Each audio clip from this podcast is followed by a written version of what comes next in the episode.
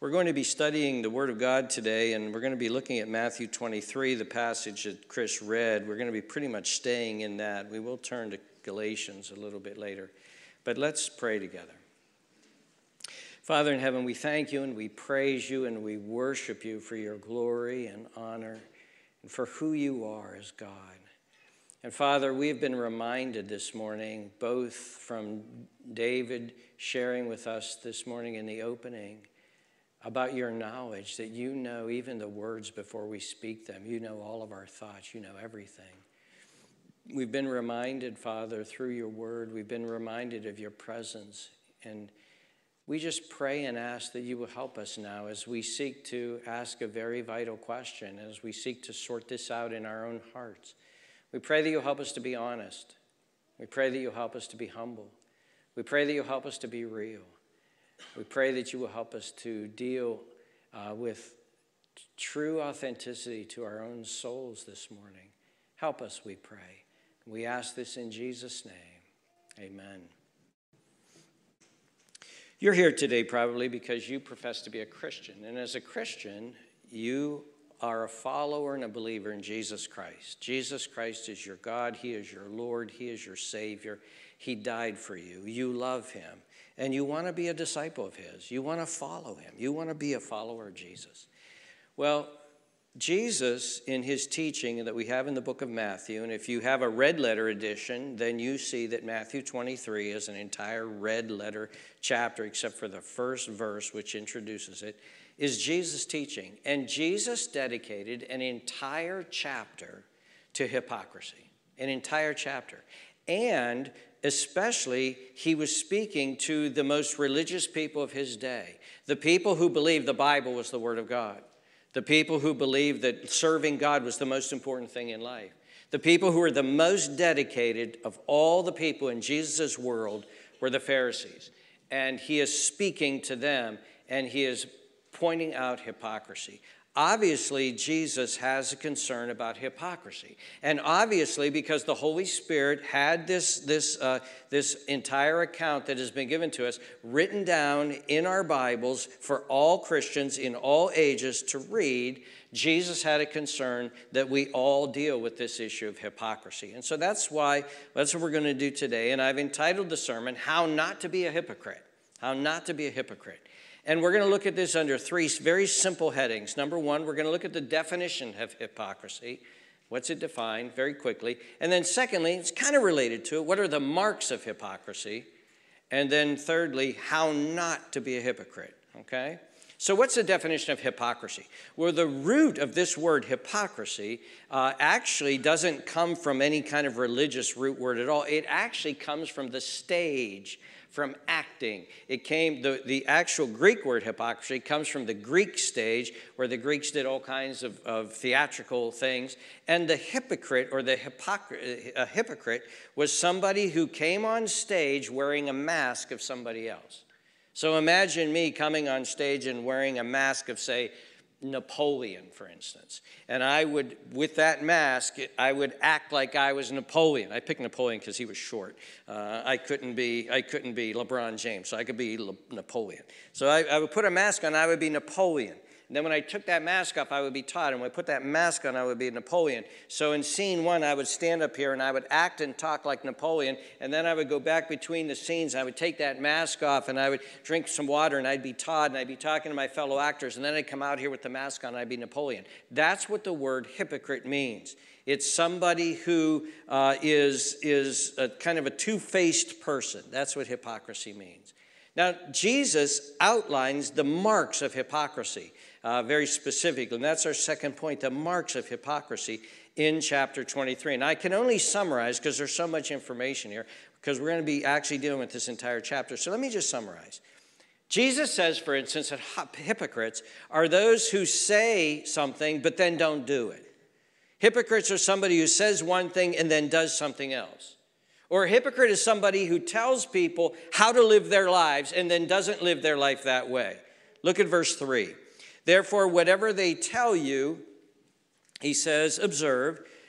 Uh, he says, whatever they tell you, observe, that to observe, that observe and do, but do not do according to their works. Now look at the end of verse 1, third, verse 3. For they say and do not do. For they bind heavy burdens to, hard to bear and lay them on men's shoulders, but they themselves will not move them with one, uh, one of their fingers. And so you see, hypocrites are people who are like this. They say one thing and they do another thing, or they tell people to do something and make people feel guilty about it, and then they don't do it themselves. They live a different life. They're two faced in that way. Secondly, hypocrites are people who do things because they like to be seen in front of men. For hypocrites, people, they're very people oriented people. Very people oriented. You could say to this hypocrites are peer dependent. Hypocrites are proud people who want to feel important and want to feel spiritual, that people will think very highly of them and that they're spiritual. Look at verse 5. But all their works they do to be seen by men. They make their phylacteries broad and enlarge the borders of their garments. These are sort of, think of, of, priestly robes or something. And they love the best places at the feast and the best seats in synagogue. And they love the great greetings to be called rabbi, rabbi. And Jesus then goes on to talk about the fact, and we've see, we looked at this verse earlier, that, that he didn't want his people to be like this, living under titles and having to have prestige and status, the best places. Hypocrites, they, they do things to be seen by men. Thirdly, sometimes hypocrites actually do very, very wicked things and they cover it up with religion. And sadly, it's been unbelievably frequent. I'm just shocked at how frequent it is of how many pastors, especially the celebrity pastors that we're seeing, actually have been exposed in the last six months of men who are living very secret, private, uh, wicked lives. And these lives, especially with sexual immorality and such, these, these men are living these kinds of lives. And they're doing wicked things. They're actually using their roles as pastors to seduce young women and things like that. And that's what Jesus is getting at. These men were actually wicked men, but they were covering it with a covering of religion. Look at verse 14, for instance. He says, Woe to you, scribes and Pharisees, you devour widows' houses and that's basically ripping off widows, taking advantage of their vulnerability, taking advantage of their money. And for a pretense, you make long prayers. Therefore, you will receive greater condemnation. Hypocrites are wicked people sometimes who use religion as a cover for their wickedness. Hypocrites are also very, very selective people. They're very selective in what they choose to observe and what they think is religious and what they don't. And Jesus uses this very powerful illustration. Look at verse 24. He says, You blind guides, you strain out a gnat and swallow a camel. You strain out a gnat and swallow a camel. What is that? Well, if you've ever had a, a, a beverage of some sort that's sweet, it might, it might have, it, it, could be, it could be wine, it could be juice or something like that, and a fruit fly gets down in there and you see the fruit fly in there, and then what do you do? You, you try to get that fruit fly out of there. You work real hard to get that fruit fly out of there. Jesus was talking about in his generation where they would strain out wine. And so you'd have wine with fruit flies in it, and you'd run it through a, a piece of cheesecloth. You'd strain out wine. And Jesus says here, they strain out the gnat. They're very careful to get that little fruit fly out of there so that they don't eat it and they don't drink it. And then they're going to swallow down a camel. It's kind of a, a, humorous illustration. But they strain out gnats and swallow camels. And what does he mean by that? Well, look at verse 23. He says, Woe to you, scribes and Pharisees, hypocrites, for you pay tithe of mint and anise and cumin. Now that means they went to the store and they bought some mint they bought some anise, which is a flavoring. They bought cumin, which is a flavoring.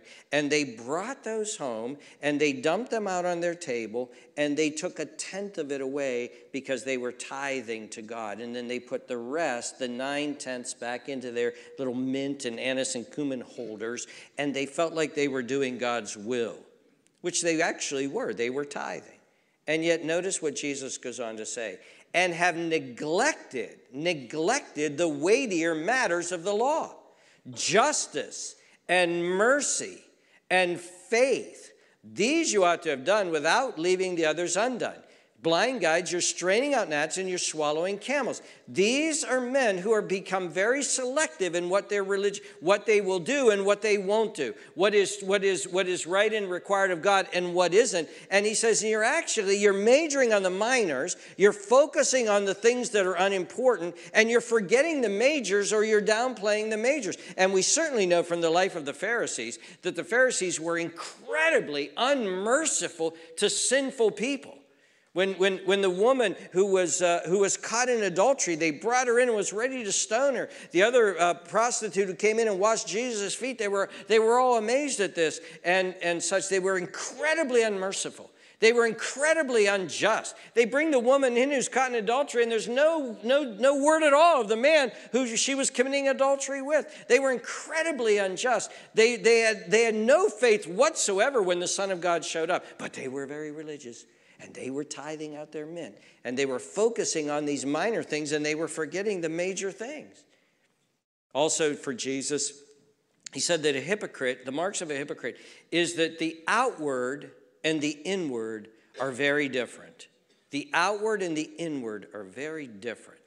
In fact, he uses very graphic illustration. Look at verse 25. Woe to you, scribes and Pharisees, hypocrites, for you cleanse the outside of a cup and dish but inside they were full of extortion and self indulgence.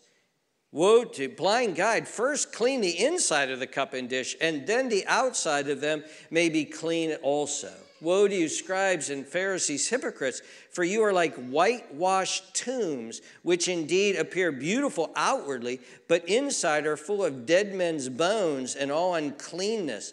Even so, you also outwardly appear righteous to men, but inside you are full of hypocrisy and, in lawlessness. Now, notice here this idea. Think of a bowl. Think of when you're going to do dish, you're going to do the dishes, and there was spaghetti being served. And say the kids had some spaghetti, and you have this bowl, and it has all of the greasy tomato paste stuff left inside, a couple noodles there. And you wash very carefully the outside of this bowl, and you put it back on the shelf like that, with all of that filth inside it. That's the illustration that Jesus is using. He's telling these Pharisees, this is who you are.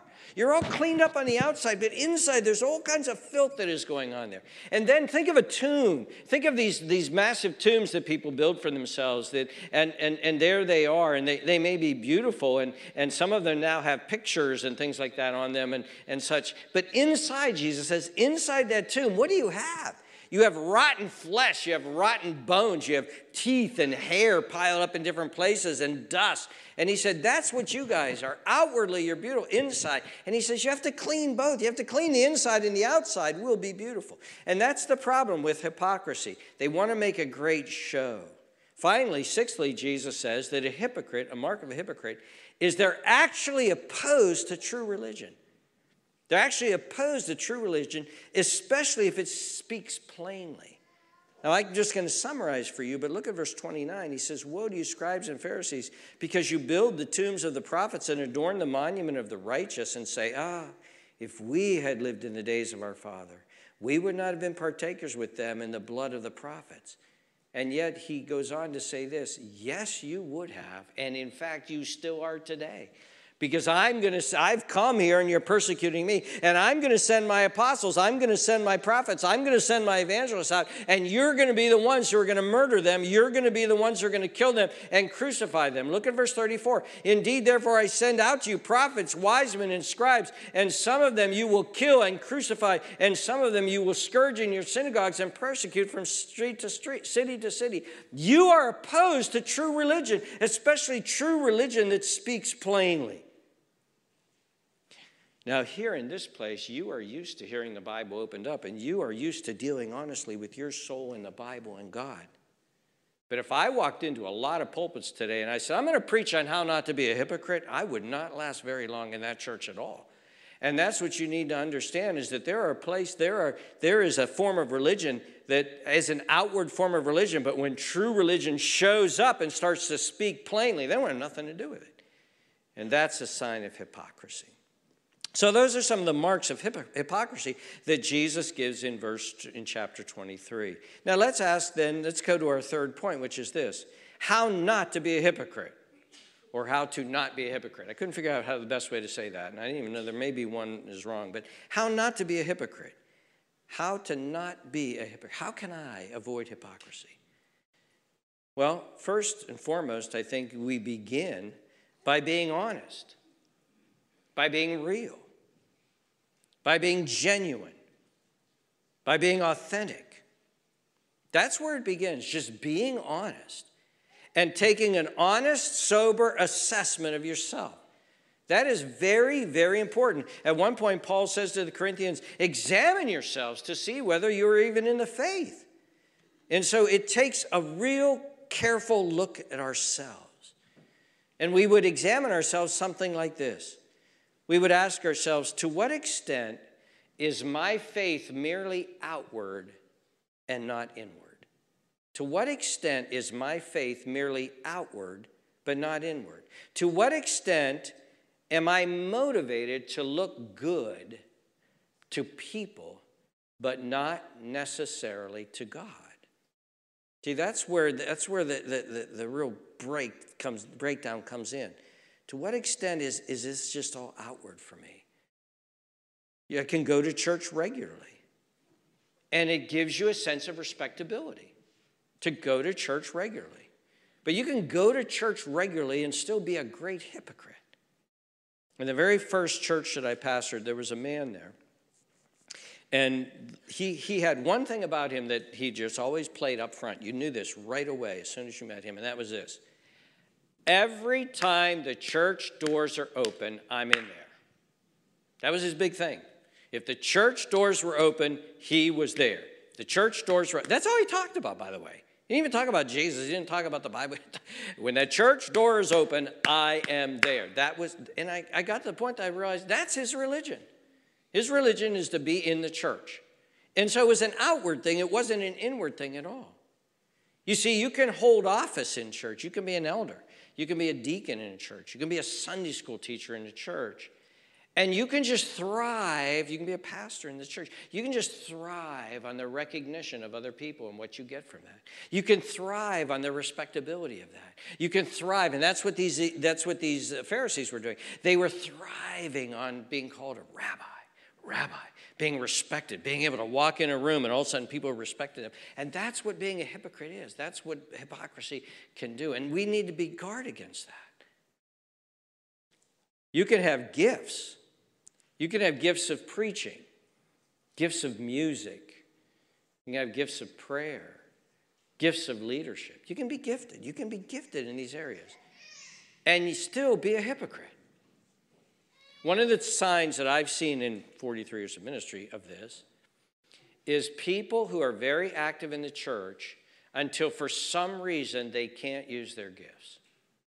Some reason they can't sing anymore in the choir, some reason they can't uh, play the piano, some reason they can't preach, some reason they can't do it, for some reason, and they cease to go to church.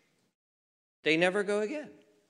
I literally know people who have never gone to church again because they can no longer play the piano, they can no longer pray. And it's, what were you doing? You were doing that just so that you could be seen. And, and if you don't come to church, it's the people who are ready to be up front on the stage, play music, preach, teach, teach Sunday, be an officer. But when it comes time for more serving roles, working in the nursery, doing the work days, taking, helping with a funeral dinner, they don't participate. Now, time out. I need to say something here. I was thoroughly dressed, so that you don't think I'm a total hypocrite.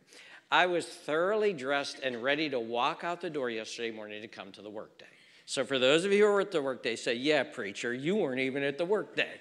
I wasn't at the workday. I was thoroughly dressed and I was ready to head out the door, and I got a phone call from Dan that the person who was supposed to come and help him cut up chicken couldn't be there. Could I come and help him? So I went and I cut up chickens instead, uh, being here. So I'm not a total hypocrite, at least in that. I, I really tried to get here, everybody, and I heard there was a great crowd, and I'm very thankful for that. But the point that I'm trying to make is, is that in, in these serving roles, people don't want to take any of these serving roles. I was graphically struck by somebody who has had a great impact on my life. His name is John Perkins. John Perkins has a great story, and he's had a great, long, and national uh, recognized ministry. He was a, he was a dear uh, man. And I remember being at his church in, in Mendenhall, Mississippi, and watching as the church service was over, because the church was actually in rented facilities. And uh, there was John Perkins, who I came to see. Many people came to see and talk and be with and, and such, uh, picking up the, the, the hymnals. And uh, while everybody else is talking and just in, in folding up the chairs and just having a servant heart. Uh, here was a great, great man, and he had such a servant heart. Hypocrites like to pray long in public, Jesus said. Look at verse 14. He says, and therefore, and for you devour widows' houses, and for a pretense make long prayers. I get suspicious, quite frankly, of people who pray too long in public, people who pray too long in prayer meetings. I sometimes get suspicious and will even ask them. Because sometimes you get a feeling that people are actually praying in public because they're not praying in private. They're actually almost having their devotions for a week's worth of devotions in the prayer meeting and going on and on and on and on, and we can't follow their line of thinking. Jonathan Edwards wrote an entire sermon entitled Hypocrites Deficient in Private Prayer. You see, dear friends, we need to be the same person.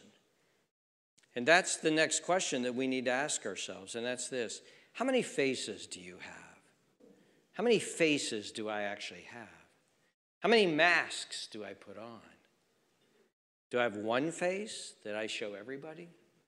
Or do I have a mask that I show some people? And then, or maybe I have two or three masks depending on where I am. Or am I the same person all the time?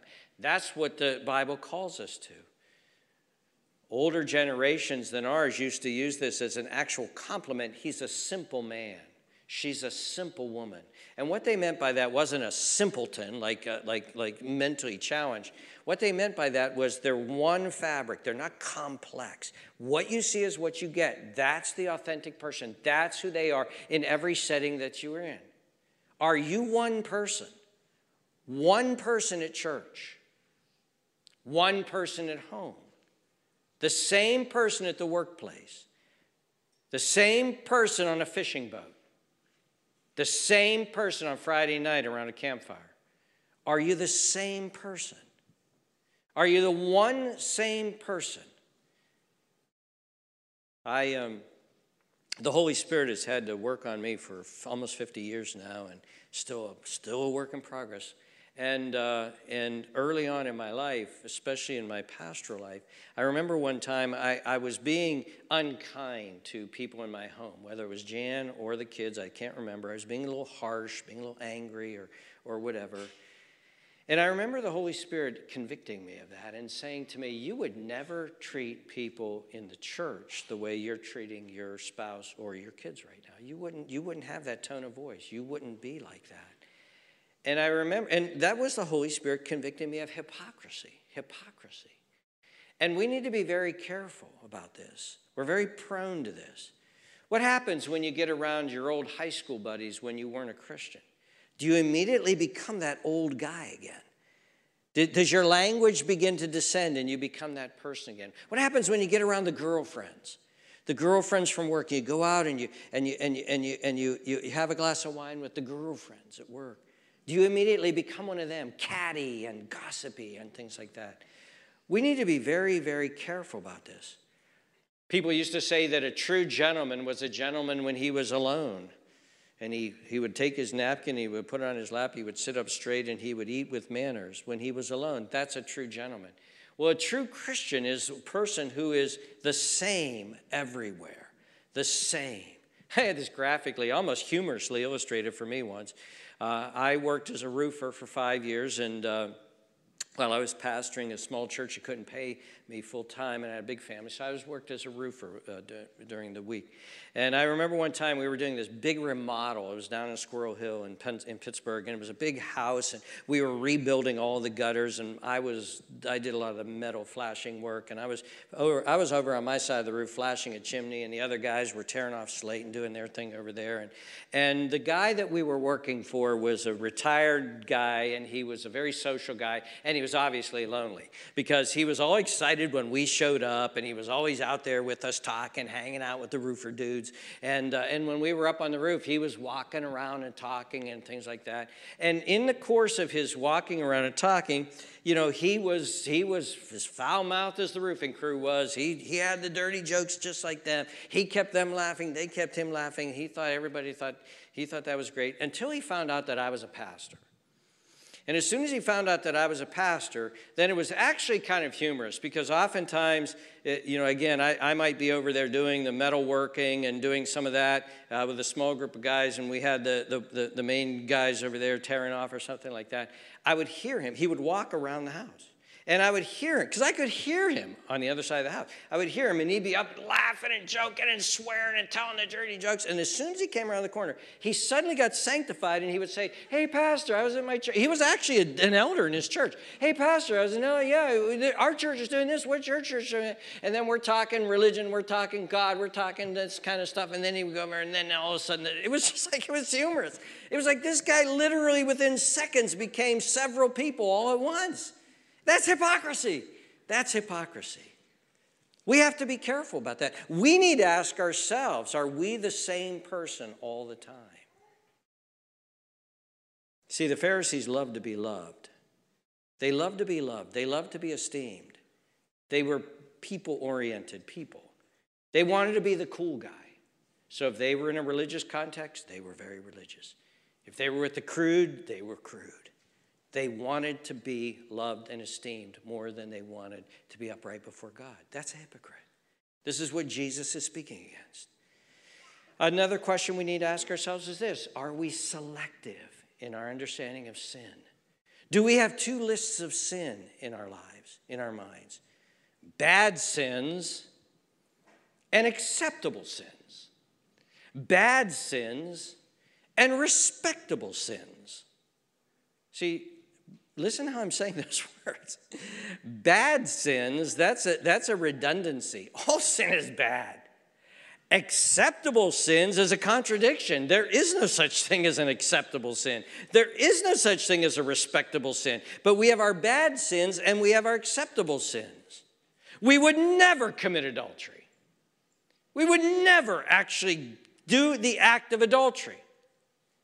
There would be shame associated with that. We wouldn't bring shame to our names by that like that. And yet we have no problem with heart adultery, of seeing a woman and undressing her, of seeing a woman and envisioning ourselves with her. That's not an acceptable sin. That's adultery in Jesus' mind. Jesus said you're committing adultery when you do that. But you see, hypocrites have uh, this is this. No, I'll never do that. I would never be caught dead doing that. Oh, but I can do this. We would never be drunk publicly, sloshing around, slurring our words. But how many times do people sometimes sitting alone at night in front of a TV overdrink? But that's acceptable.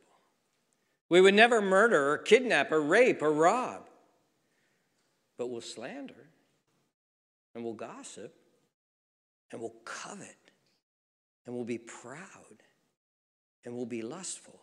See, those are okay sins. And we make excuses about our sins. That's hypocrisy. And we need to be honest with ourselves about this. Just honest with ourselves of how we handle this.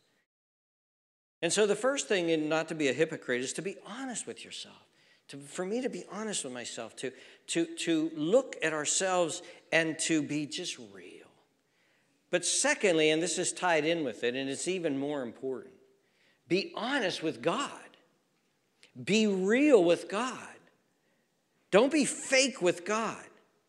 Because if you're not real with God, that is both dumb and dangerous. It is dumb not to be real with God. You know why? Because God sees everything, as David quoted to us even from uh, Pink this morning. God sees everything. He knows everything about you. God sees straight through you with x ray vision. God knows everything. He knows every thought, every word, every desire, everything about you. God knows. Nobody is going to bamboozle God on Judgment Day. Nobody is going to, to, to embellish things before God on Judgment Day. Nobody's going to start putting on masks on Judgment Day when you stand before God. God is going to say, not that God would say this, but when we're judged, God could say, Get real here. Quit being dumb. I know everything about you. Don't try to embellish. Don't try to lie. Don't try to put on a good face. Don't try to make it sound better than it is because I know everything about you. I know you better than you know you with greater accuracy, absolute clarity. I know who you are inside and out. I know your best motives and your ugliest motives. I know your deepest thoughts. I know things nobody ever knows. I know everything about you. So stop being so dumb. Be yourself. And dear friends, you know what is wise is to have judgment day honesty before judgment day. To just be honest with God and to realize you see everything, you know everything. I there's nothing that get you you you, you don't understand and know. But secondly, dear friends, it is very dangerous. It is very dangerous to not be real with God because we must give an account. Look at what Jesus says to these, to these, to these men. Look what he says in verse 15. He says, Woe to you, scribes and Pharisees, hypocrites, for you travel land and sea to win one proselyte, and when he is won, you make him twice as fit, as twice as much a son of hell as yourselves. He's calling them sons of hell. But then look at verse 33 serpents, snakes, rattlesnakes brood of vipers, children of rattlesnakes. How can you escape the condemnation of hell? This should motivate us to get real with God, to have our souls at st- our souls are at stake. You see, we need to start realizing that I need to stop worrying about what people say, what people think the impression I'm making on people. These people don't really count, they don't really mean anything in the big picture because I'm going to stand before God. Dear friends, I've been accused of being a hypocrite on, on I've been accused, I, have been um, convicted of being a hypocrite, accused in that sense by God of being a hypocrite in this room on many occasions, sitting right there. You know when that, you know when I play the hypocrite in this room? I play the hypocrite in this room, sitting right there, when I'm more concerned about the people who are sitting behind me than I am God who I am worshiping at this time. How does this play out? Well, somebody comes and visits the church, or somebody is here that I've really wanted to come to church for years and they've come to church finally. Or somebody here is here and, and, I, and I begin to see the service through their eyes. Maybe they're an unbeliever. I begin to see the service through their eyes. And maybe, maybe we have crazy things happen, like today. You know, the hymn was different than what we are supposed to sing. Or, or, and, I'm, and, and God has, I've been sitting there worrying about how they're thinking, how they're seeing. And God says to me, literally, you're a hypocrite. You should be way more concerned about me and what I think about this service how I'm being honored and glorified. You need to think about me and quit being a lover of the opinions of men. I'm a hypocrite when I'm more concerned about what you think about a sermon than I am what God thinks about a sermon. I'm more of a hypocrite wondering about the impression I'm making on you as to whether I'm getting a well done, good, and faithful from Him. You see, dear friends, this hypocrisy, this, this move toward hypocrisy, we need to be very, very honest about ourselves with. We need to be careful about ourselves with. And then I would say, thirdly, how not to be a hypocrite. Be real with yourself, be real with God. And then thirdly, ask God to help you. Ask God to help you. The Bible talks about the Holy Spirit working in the lives of the believer. We are to be led by the Spirit. Those who are led by the Spirit, the Bible says, are, are the sons and daughters of God. To be led by the Spirit. What's to be led by the Spirit? To be led by the Spirit is when the Spirit tells you, for instance, in this situation, you're being a hypocrite. I've had to pray and confess my sin and ask God to forgive me while I'm sitting there worshiping because I'm being a hypocrite. You're being a hypocrite. The Holy Spirit is leading me when He says that. The Holy Spirit is guiding me. And then, as we're led by the Spirit and we're taught by the Spirit, the Bible tells us to keep in step with the Spirit. And if the Spirit starts pointing out my hypocrisy, then I need to say, Yes, Spirit, I will follow you. I repent. I'm getting rid of this hypocrisy in my life. And then the Bible says that we are to agree with God. We are to confess our sins and say, Yes, God, I am a hypocrite. Not make excuses. Not say, Oh, no, God, you don't get it. No, you don't understand. Oh, no, I'm not being a hypocrite and trying to make excuses for myself. No, be honest with God, agree with God, and then follow the lead of the Holy Spirit. And then the Bible says that by the Spirit we're to mortify and put to death our sin. And then the Bible says that the Spirit is to bear fruit within us. And some of those fruit would involve us being genuinely real and unhypocritical with our own soul soul. And so I say to you, ask God to help. Holy Spirit, come. Holy Spirit, lead me. God, lead me and guide me through your Holy Spirit and help me to be one man. And when the Holy Spirit convicts you, you just walked away from that conversation. You ran into an old high school buddy, or you ran into some friends, or you were around the, uh, at the, the, cafeteria in the workplace and, and such, and you entered into all of the crudity of all of that that was going on there, and you knew you shouldn't. Confess that before God. Ask God to forgive you. Ask God to give you grace. Ask God to give you help. Ask God to bear fruit into your life so that you won't even find those jokes funny anymore. Ask God to work and move in a powerful way in your life. Now, let me qualify something here. We need to be careful here not to overreact. You need to be careful. I need to be careful here too, to not have the, the devil take advantage of this sermon. How would the devil take advantage of this sermon? He would make you feel right now, you might as well just give up. I'm such a hypocrite, I might as well give up. I'm so two faced, three faced, four faced, sometimes I don't even know who I am. I just give up. I just give up. I might, can't, I might not even be a Christian. I just give up. Don't do that. Don't do that. Do repent. Do confess. Do ask for forgiveness. But don't do that. You see, dear friends, all sinners are hypocrites. In one sense, all sinners are hypocrites. In one sense, we don't live up to what God would have us to live up to, and we're sinners saved by grace. We're, we're, there's, there's elements of hypocrisy in all of us, and we need to get, deal with that. Peter was a hypocrite. Peter was saved, but he was a hypocrite. And as a hypocrite, Peter said, I will die for you, Lord. I will die for you. Before that 24 hour period was up, he was denied. I don't even know him. I don't know who you're talking about. He was calling down curses. I don't know who you're talking about. And when Peter realized that he was a hypocrite, you know what he did? He wept bitterly. He repented. He confessed it. And you see, dear friends, Peter didn't make being a hypocrite the regular part of his life. Peter didn't make excuses. Peter went to God, found confession, uh, offered for confession, found forgiveness, and moved on in grace, repenting and choosing not to be a hypocrite.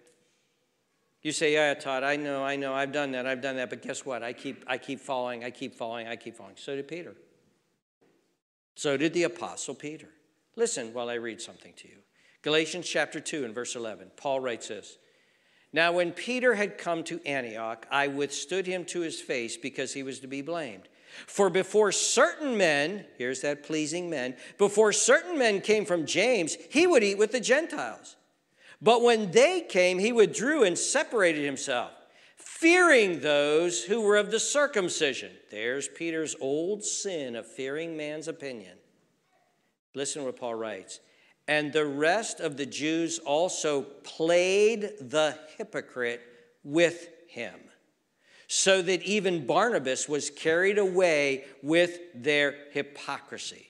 But when I saw that they were not straightforward about the truth of the gospel, I said to Peter before them all, If you, being a Jew, live in the manner of Gentiles and not as the Jews, why do you compel the Gentiles to live as Jews? Here's Peter, say, Paul saying to Peter, You said one thing and you did another. You taught one thing and you did another. And you led all of these people, and all of these guys became hypocrites because they were afraid of what people said. What did Peter do? Peter repented.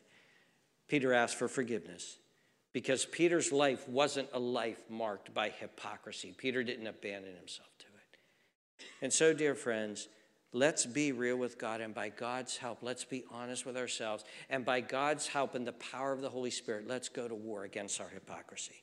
Jesus called the Pharisees to practice what they preach, to tell others what they, if they tell others to do something, they should do it themselves. Jesus told the Pharisees to be humble, have servant hearts, not, not parading behind titles and pride. Peter told, Jesus told the Pharisees to care for the vulnerable and don't take advantage of these widows. He told them to honor God, to love Him and not love money. He told them to serve God completely and not selectively. He called, told them to get clean inside and outside. And dear friends, that's what we need to do. That's who we need to be. That's what God has called us to do.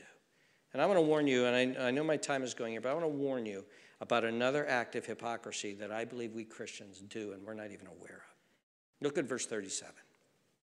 Oh, Jerusalem, Jerusalem, the one who kills the prophets and stones those who are sent to her. The hypocrites, the relig- true religion haters. What's Jesus' response? Not cynicism, not criticalness, not arrogance. How often I wanted to gather your children together as a hen gathers her chicks under her wings, but you would not. What am I talking about here? Dear friends, we live in an age where there is an incredible amount of absolute, there's no better way of putting it, downright foolishness in our culture today downright silly foolishness. And it just kind of takes your breath away. See these big, strong men getting their awards for being the best woman swimmer in America and being proud of it. And we're just like, you gotta be kidding me. But, dear friends, what we need to be careful is this we need to be careful not to become cynical. See, it's easy for us in the midst of this so much stupidity that there's out there, it's easy for us to not love and pity and pray. See, we can become Pharisees who tithe dill, mint, and cumin, but we, we forget justice and mercy and faith. We become evangelical Christians and we do everything right and we're wholesome. And we look down upon these other people. We don't love them. Jesus saw all the hypocrisy and he said, I just wanted to gather you like a hen gathering its chicks to protect you, and you would not. Dear friends, God did not save us to be social critics. These people, even these men who are taking these, these awards for, being, for beating up on women and, and beating them in, in races, these men, our job isn't to criticize them. They're our mission field. We've been called to share the gospel with them and to graciously love them as God loved us. Finally, I conclude by speaking to especially the young people who are here. And I want to speak this to, to you, dear young people that I love. I want to speak from my heart to you. You young people that are in this church, you're, you're going to leave here someday and go to college or go to trade or, or, or go, you're going to leave. And you're going to hear this lie. And I'm going to protect you from this lie you're going to hear this lie, and it's this the church is full of hypocrites. The church is full of hypocrites. But what did you just listen to? You just listened to a sermon in a church by a pastor warning us all to not be hypocrites. And we were open, we were honest, we were vulnerable. The church isn't full of hypocrites. There are hypocrites in the church. But the church is not full of hypocrites. We have dealt honestly and openly with hypocrisy today, and we have gone to war against it. And I want to insulate you from this lie.